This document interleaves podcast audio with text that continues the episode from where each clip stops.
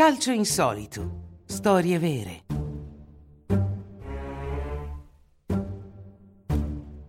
Errore dello sponsor.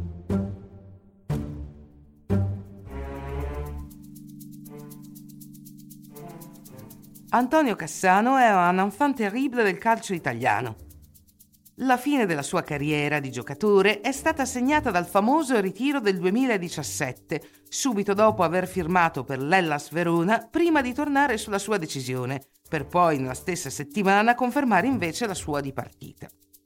Personaggio singolare, è diventato in seguito consulente televisivo, dove distribuisce battute con la sua leggendaria franchezza. Ma all'inizio degli anni duemila Cassano è stato uno dei prodigi del calcio italiano e ha lasciato il segno nell'A S Roma, nonostante il suo carattere forte, che ha portato tensioni con la dirigenza e l'allenatore. Nel duemilasei ha firmato per il Real Madrid, una delle più grandi squadre del mondo. Ma invece di esplodere, la sua carriera ha sofferto a causa del suo stile di vita, ben lontano da quello di uno sportivo di alto livello. Un bon vivant, ad Antonio Cassano piace fare festa, ma ciò che gli costerà il posto in campo e lo priverà della Coppa del Mondo duemilasei è la sua gestione del peso. Criticato per il suo arrivo in sovrappeso, si è rimesso rapidamente in forma, per poi tornare a riprenderne nei mesi successivi.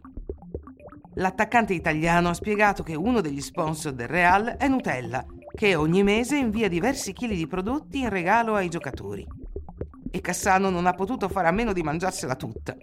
Così l'attaccante ingrassa di quattordici chili in sette mesi e finirà per seppellire la sua carriera al Real e i suoi sogni di grandezza.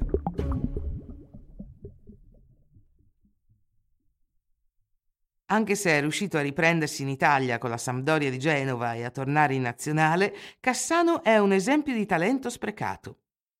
Promessa di una carriera brillante, ha semplicemente avuto una buona carriera al locale, a causa del suo temperamento, della sua mancanza di serietà e anche di uno sponsor la cui generosità è l'opposto di cui ha bisogno uno sportivo professionista.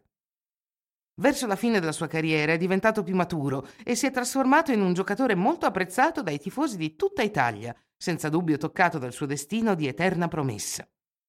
Ammetterà che il suo più grande rimpianto è l'opportunità sprecata nel grande Real, a causa della sua impulsività.